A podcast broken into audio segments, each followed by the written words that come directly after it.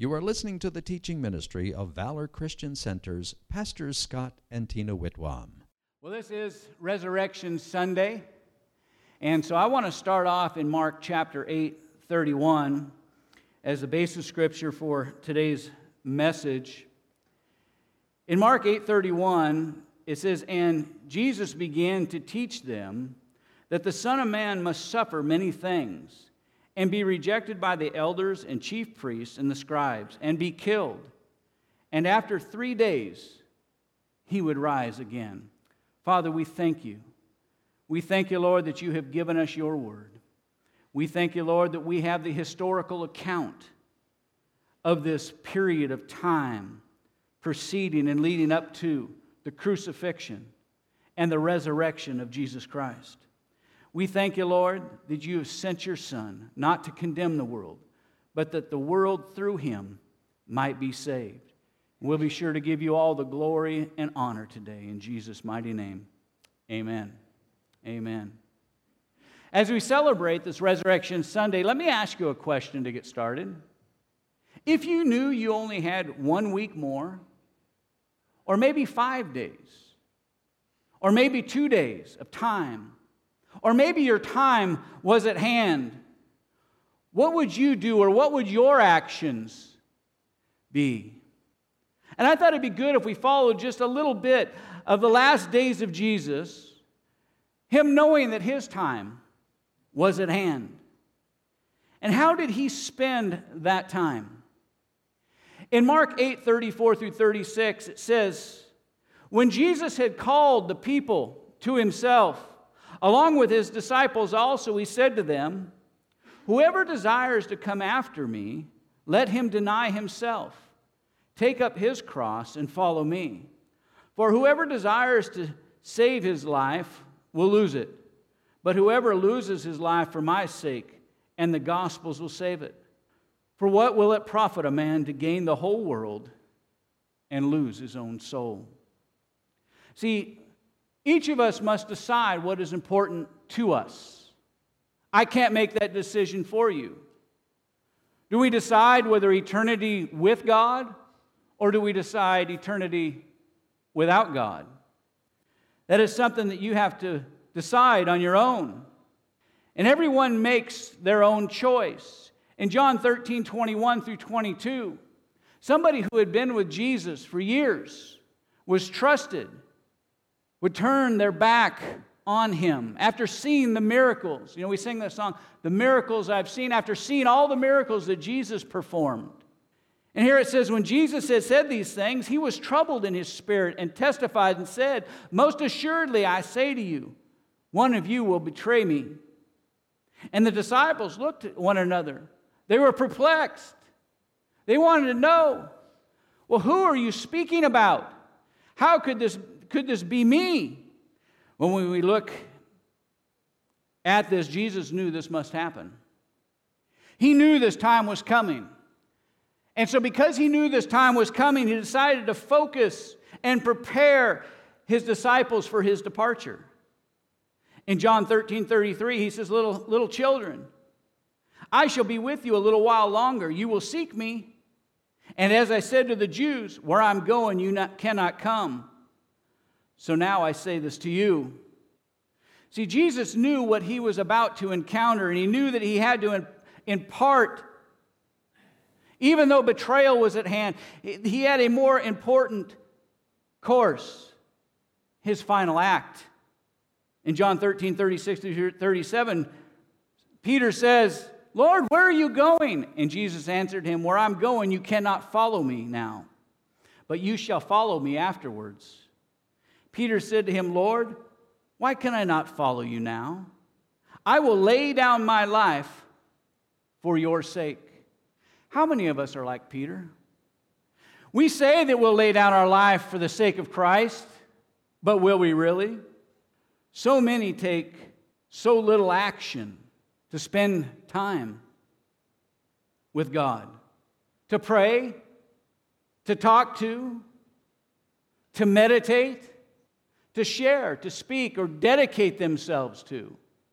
So many take so little time to give or take action to labor for the cause. See, that which we believe in, we give time to, we give emotion to, and we give to financially. How do I know that? Because I've seen your lives. I know many of you believe in living in cool houses. So you give your money to SRP, right? You believe in the betterment of your children. And so you spend time at youth events, you spend time at, at choir recitals, you spend, you spend time trying to give them every opportunity, you spend time volunteering in the kids department, you spend time making sure your, your kids have a godly upbringing, you spend time making sure that what they're being taught meets with your values. You spend time. Why? Because it's important to you. How important is this gospel? I mean, do we show up on Christmas and Easter? Or maybe you're really dedicated and you spend an hour and a half every Sunday thinking about God. But see, the things that are important to us, we'll spend time, emotion, and money on. But Jesus said that if we really believed in his cause, he would, repair, he would prepare a place for us in eternity. In John 14, 1 through 2, he says, Let not your hearts be troubled. You believe in God, believe also in me. In my Father's house are many mansions. If it were not so, I would have told you.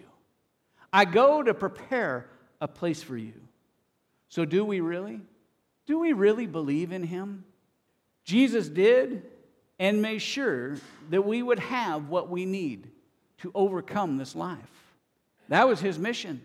He wanted to make sure we had everything we needed so that we could reconnect with the kingdom for which we were created. In John 14, 15 through 17, Jesus said, If you love me, keep my commands, and I will pray the Father, and he will give you another helper. Even the Spirit of truth, whom the world cannot receive because it neither sees him or knows him, but you know him, for he dwells in you and will be with you. See, Jesus knew what had to be done he knew that if we were going to be successful in reunification with the kingdom, we would need an advocate, we would need a helper, we would need a teacher.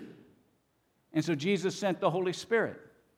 This was a dose of reality for his disciples.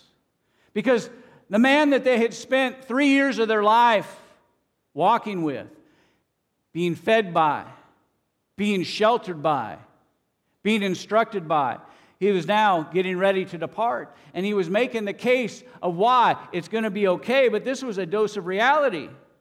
And in Matthew 26, 1 through 2, Jesus laid it out clear. He says, Now it'll come to pass when Jesus had finished these sayings that he said to his disciples, You know that after two days is the Passover, and the Son of Man will be delivered up and be crucified. See, the end was about to be finished, and the beginning was about to begin. It was the end of sin's domination over mankind and the beginning of God's redemption. So after dinner and communion, Judas, he leaves to go and to meet with the uh, chief priests and the, the, the Pharisees and the scribes, and he made his deal to betray Jesus for 30 pieces of silver fulfilling the prophecy of Zechariah. In Zechariah 11 13, and the Lord said to me, Throw it to the potter. That princely price they set on me. So I took the 30 pieces of silver and threw them into the house of the Lord for the potter. And after his death, those 30 pieces of silver were used to acquire a potter's field. After dinner and communion, Jesus takes his disciples up to the Mount of Olives. They've just celebrated the Passover, they've just sung hymns, and they've had communion together. And for those of you who have been in church, you know that, that we often share about the communion that Jesus shared the bread and the wine, marking the beginning of a new covenant. And so they sang hymns. They, this was, a, this was a, an exciting time. We just had the Passover experience last Saturday, and you know we experienced the, the, the interaction. We, we uh, experienced the story We see why many of the things that, that even we do as the, um, the, the Christian church today were fulfillment of what was done by the synagogue, the, the, the Jews, even before Christ came, the shadow of the good things to come. This was an exciting time. And after they sung their hymns, Jesus said, Hey, let's, let's go to the, to the Mount of Olives. And when they approached the Mount of Olives, he took them to an area called Gethsemane. This area, of Gethsemane, it, it must have been a nice place because it's known as a garden, a place that has rich foliage and, and a place probably of comfort for many. Obviously, an easy place to probably have gone and spent time and, and prayed. But for us, Gethsemane has a different meaning. For Gethsemane is a place of decision. And when he arrives there, when, when Jesus arrives there with his disciples, you know, and historically, we don't know how many there were. You say, well, there's 12. Well, there's 12 that, that he called apostles. But remember, he sent 120 out. So when, when they get there, and, and, you know, there's a big gathering. And Jesus says to Peter, James, and John, He says, I want you to come with me. Everybody else, stay here. Stay here, wait. Because one thing that I've learned from Jesus is that when you go into a battle, into a time of decision, the people that you want with you are the people that are the strongest in faith. You know, Jesus didn't say, hey, everybody stay here, Thomas, come with me. No, he took Peter, James, and John. Who did he take onto the mountain when he was transfigured? It's Peter, James, and John. You remember James and John? Humble upbringings, right? They're called the sons of thunder. Remember, on their way here to, on their way to Jerusalem for the Passover, they enter into a city and the city doesn't receive them. So Jesus says, Well, let's just shake the dust of our feet off and go. And James and John said, How about if we call fire down on them, Jesus? I mean, these guys knew how to party, right? He said, Man, Elijah did it. Why can't we do it? And Jesus said, You guys don't even know what spirit you're of. He says, They've rejected me because this is not my destiny. We're destined for Jerusalem. We're, we're destined for, for my, my hour is at hand, my time is at hand. And so these are who, who, who Jesus takes with him the sons of thunder and Peter, the guy that his, that, that for all of the incredible miracles that, that he was involved in and, and, and the book that he wrote, uh, 1st and 2nd Peter, I mean, the epistles that he wrote, 1st and 2nd Peter, stuck his foot in his mouth quite regularly. But he wasn't afraid to speak. You know, one of the things that God said about David is that for all of his shortcomings, he was a man after my own heart. And I think when, when Jesus looked at Peter, Jesus said, He's a man after my own heart. He's got my back. He may not always understand it. You know, when Jesus said that, hey, he must be crucified, and Peter said, oh, it's not so. You know, Jesus well, wait a minute, Peter. Actually, he said, get behind me, Satan. You know, he says, man, you got to check yourself at the door here. But he always said Peter was a man after his own heart because he always brought him into his inner circle. And those Jesus knew at this hour, this time of decision, this time of the Garden of Gethsemane, he, he was going to have to have the best that he had. He was going to have to have the best of the best because he was about ready to face the temptation that he had never faced before. Remember, Jesus came, was sinless, but he was tested and tempted in every way that you and I were, and yet without sin. Remember, he spent 40 days in the desert with the devil. Now, you may think you've spent a night or two with the devil, but I guarantee you it was nothing like what Jesus faced. And so, to the Garden of Gethsemane, they go. And in Matthew 26 38, then he said to them, My soul is exceedingly sorrowful, even unto death. And he told Peter, James, and John, Stay here and watch with me. Stay here and pray with me. We have now reached the place of decision. Not only a decision for me, but a decision for you. And it's a decision for us. Where are we going to run when we face our challenges in life? Who do you call on? When your challenges in life happen, do you call Dr. Sam or do you call Dr. Jesus? Do you call your brother and your sister and tell them about all the bad things that are happening, or do you, do you call your Heavenly Father? Who are you going to call on? This is your place of decision. And we have the opportunity to be faced with this decision on a regular basis in life. Amen? I mean, is anybody living in the Garden of Eden today? Any of you out there? Invite me over if you are. I'd love to spend a couple hours there. Amen? No, we're all living in the, in, in the day of, of bill collectors, of, of prodigal children, of um, mentally affected uh, relatives, of bosses who are unhinged, of, uh, uh, of a um, entertainment society bent on everything that is anti God. I mean, we are living in a time where we have many challenges in life. You can choose to complain about them or you can, can choose to spend your time praying about them and asking God how you can make a difference, your place of decision. So, the Gethsemane is where Jesus did make a decision. He had no choice. And in Matthew 26 42, a second time, he went away and prayed and said, Oh, Father, if this cup cannot pass away from me unless I drink it, your will be done. See, that should be our heart's cry. That should be our heart's cry in prayer. I mean, I know there's, there's times when I go to prayer and I know exactly what I want to hear my Father say. But sometimes, because I'm a little thick, he has to take and slap me upside the head. And I have to realize, not my will. Not my will. Sometimes our minds need to be rocked a little bit by the word. Amen?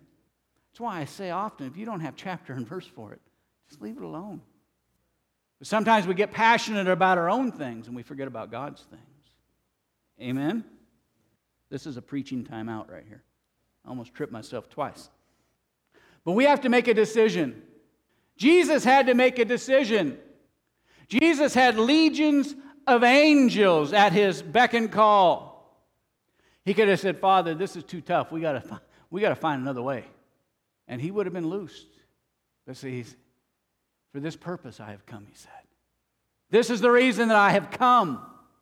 We've been waiting 4,000 years for this restoration. This is the reason that I have come. This is our opportunity to restore mankind back to fellowship with us. And in verse 45 and 46, he came to his disciples and said to them, Are you still sleeping? This obviously wasn't as important to you guys as it was me. Are you still sleeping and resting? Behold, the hour is at hand. The Son of Man is being betrayed into the hands of sinners. Rise, let us be going. See, my betrayer is at hand. And this began the trial of a lifetime. Jesus was arrested. And I thought I would read here in Matthew 26 and 27 kind of a, an abridged version of the account of what happened. Starting in verse 57, it says, And those who had laid hold of Jesus led him away to Caiaphas the high priest, where the scribes and the elders were assembled. Now the chief priests and the elders and all the council sought false testimony against Jesus to put him to death, but they found none. Even though many false witnesses came forward, they found none, but at least two false witnesses came forward. But Jesus kept silent. And the high priest answered and said to him, I put you under oath by the living God. Tell us if you are the Christ, the Son of God. Then they spat in his face and they beat him. And others struck him with the palms of their hands, saying, Prophesy to us, Christ. Who is the one that struck you? When morning came, all the chief priests and elders and the people plotted against Jesus to put him to death. And when they had bound him, they led him away and delivered him to Pontius Pilate, the governor. Now Jesus stood before the governor, and the governor asked him, saying, Are you the king of the Jews? And Jesus said to him, It is as you say. And while he was being accused by the chief priests and the elders, he answered nothing.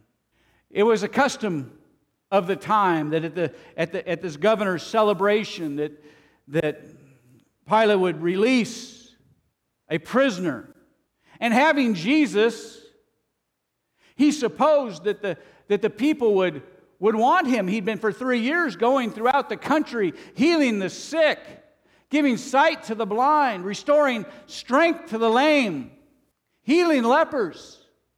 So Pilate took his the worst prisoner that he could find, Barabbas, who was a murderer, who tried to start a rebellion and, and thought, well, this would be a great option. I'll give them either the option of Barabbas or Jesus.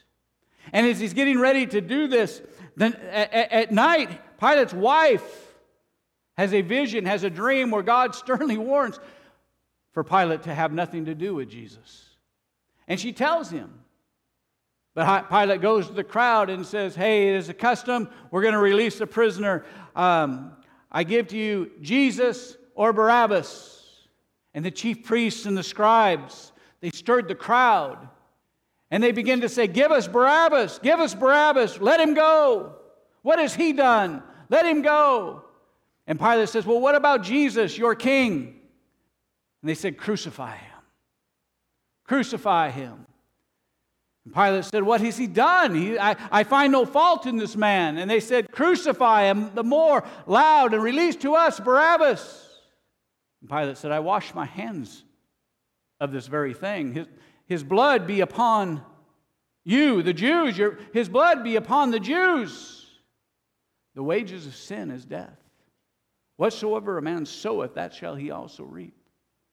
We can go back through history and see how many times God's people have almost been annihilated, wiped away from the earth. Thank God there are those with courage to stand with the nation of Israel. Do you know even the Christians rose up in rebellion against the Jews? I mean, historically, I mean, I wasn't there. I don't know exactly what, what, what was going on at the time, but, but from a look back perspective, Jesus was a Jew. And yet Christians were killing Jews because they said, well, you murdered Jesus. But we stand with Israel now. But the blood, remember the story of Cain and Abel? The Bible says Abel's blood still cries out. Abel brought an acceptable offering to God, and he was found righteous. That's what it says in Hebrews 11. He was found righteous, but his blood still cries out. And Cain's punishment was banishment because the scales of justice always balance. They may not seem to, but God is a good balancer of the scales of justice. Sometimes we need to allow Him. You know, we, get our, we try to get in and, and, and even the scales, but God is much better at it than we are. Amen? So Pilate was unable to prevail with the people. And in Matthew 27 26, it says, then he released Barabbas to them. And when he had scourged Jesus, I always wonder why Matthew skipped so quickly over, over this. And my, my thought is historically, it's because the scourging by the Romans was a very common event. So much so that, it, that in that time, if you were to say or to write that the Romans scourged somebody, you would know what it meant. You would know that they took this whip with corded leather, bone, and steel embedded on the end of it, and lashed, literally tore the skin off those in whom he scourged. And I think sometimes, at least from our standpoint, from, from an English standpoint, an, an English reading standpoint, some detail would be much better to understand what really transpired. But I know in their day they would have understood it. But, but we've got time this morning. Go with me. I didn't give them the scripture, but go with me back to Isaiah chapter 53, starting in verse 3. It says, He is despised and rejected by men is a man of sorrows and acquainted with grief. And we hid as it were our faces from him. He was despised, and we did not esteem him. Surely he has borne our griefs and carried our sorrows, yet we esteemed him stricken, smitten by God, and afflicted. Verse 5 And he was wounded for our transgressions, and he was bruised for our iniquities. The chastisement of our peace was upon him, and by his stripes we are healed. If we were to read this in in the Hebrew in context, we'd understand that it, it literally says that by his stripe, they had whipped and torn his flesh so much that it was one big wound. He didn't just bruise him, they literally pulverized the muscle. So much so, here's a man who was a here's a man who was a carpenter in a day of no power tools. Here's a man that they put out, that they pushed off to, to, to the pinnacle of a hill. And when he decided that he'd had enough, pressed his way through the crowd without a problem. But he was so wounded for our transgressions. He was so bruised for our iniquities. Every bit of confusion was upon him that a huge body width stripe was laid upon his back that it took his strength from being able to carry his own cross. And so they had to compel another to bring his cross, a cross that he, in the natural, before his punishment, was strong enough to carry, a cross that he could have carried himself, but no longer could he carry this cross in his, by his physical strength. Because literally, your sin, literally, your sickness, literally, your disease, everything that sin had placed upon you, he was now carrying on himself. And the weight of it, the weight of it was overwhelming. And so they carried his cross to Golgotha and they scourged Jesus. And then he delivered him to be crucified. And crucifixion was a horrible torture that the Romans had come up, come up with. And many of you have seen the Passion of Christ, and I don't need to go too uh, gory on this, but, but the cross was not smooth. This was hand hewn wood. Have you ever run your hand across a piece of unfinished wood and gotten a sliver? They would nail the prisoner through their wrist at the hand joint hands, and just above the ankles to this cross. And they would then take this cross and flop it up into a hole. The body would be flat against it, and when it would hit the bottom of the hole, the body would be driven down upon the jagged, sharp wood. The pain was to be so excruciating that that they couldn't even lift themselves up with no strength and that they would suffocate themselves. It was really, it was really a torture of suffocation, painful suffocation. But he was delivered to be crucified. The soldiers and the governors took Jesus into the praetorium. They gathered the whole garrison around him. They stripped him. They put a scarlet robe on him. They twisted a crown of thorns and put it on his head, put a reed in his right hand. They spat on him. They mocked him prior to crucifying him with his brutal death. According to Matthew 27 37, and they put up over his head the accusation written against him This is Jesus, King of the Jews. The chief priests and scribes and elders mocked him, saying, He saved others, but himself he cannot even save. And in verse 45, it says, Now from the sixth hour until the ninth, there was darkness over the land. And about the ninth hour, Jesus cried out with a loud voice. He said, Eli, Eli, Lama Sabachthani. That is, My God, my God, why have you forsaken me? And then Jesus cried out with another loud voice and yielded his spirit. See, it was for this cause, for you and for me, that Jesus willingly became the sacrificial lamb. What 4,000 years of sacrifice could not do. Jesus' sinful life, given as a sacrifice to literally cleanse us, to sanitize us of sin. The exchange of innocent blood for ours, tarnished by sin. And that's the thing about sin. It doesn't matter how old you are, it is the nature of the human condition because of the failure of Adam and Eve that sin reigns. And because sin reigns, death reigns. But through this one Jesus Christ, through his innocent blood and his innocent sacrifice, that mankind would have the option, the possibility of eternal life. They laid his body in a tomb, but that's all they laid there. Ephesians 4:10 says that he first descended. See, when he gave up the ghost, he had a, he had a mission. He descended to the depths of hell. And as somebody prophetically said to me this morning, that he didn't just go to hell, but he went through hell. And many people talk about, hey, life right now, it's like I'm going through hell. But I can tell you, you have no idea what Jesus went through. And in Psalm 68 18, it says, Jesus then laid hold and took hell or took captivity captive and made a show of it openly.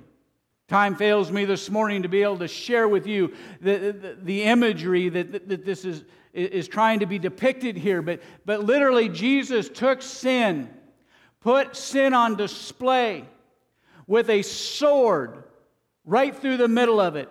He broke the chains of sin and death, He broke the yokes of bondage, that mankind would no longer be subject and have no opportunity for relationship with their heavenly Father. And in Colossians 2:14 and 15 says, Then he canceled, he wiped away the legal demand of sin set against us, having nailed it to the cross, making a spectacle of sin and its author.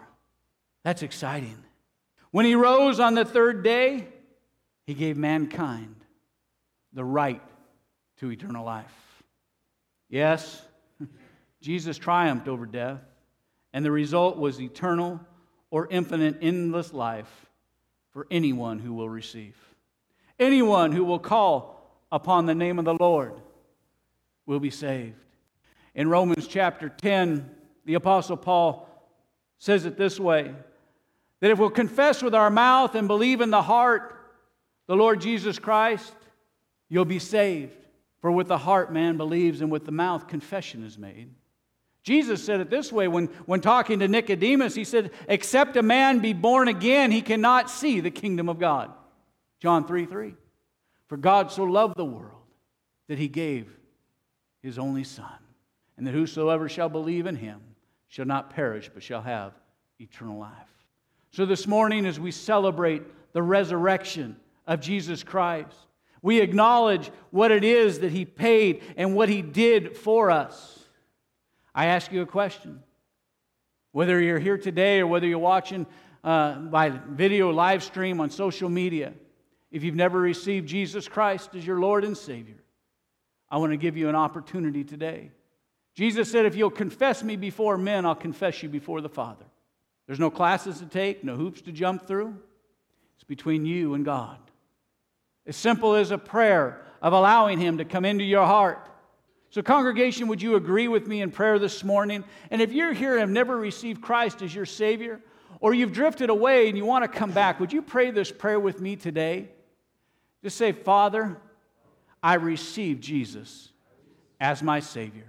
I believe that He died on the cross for me, that He went to hell for me, but He rose again, that I could have eternal life and I receive him now as Lord and Savior. Amen. If you prayed that prayer, the Bible says that you are entitled to eternal life. If you're watching by live stream, you can go to our website, valorcc.com, and just drop us a note. We want to continue to pray for you. You have been listening to a recording from the teaching ministry of Valor Christian Center with senior pastors Scott and Tina Whitwam. If you have never received Jesus Christ as your Lord and Savior, I invite you to pray this simple prayer with me now. Jesus, according to Romans 10:9, your word says, "If I confess you as Lord and Savior and believe in my heart that God raised you from the dead, that you would come into my heart and I would be saved." I now confess and believe that you are my Lord and Savior. In Jesus' name I pray. Amen.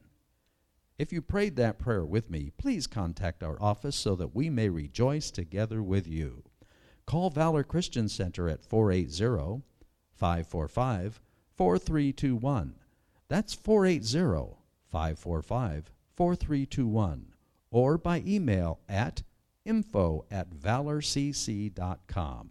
That's info at valorcc.com. Or by mail to the church address at 3015 East Warner Road, Gilbert, Arizona 85296.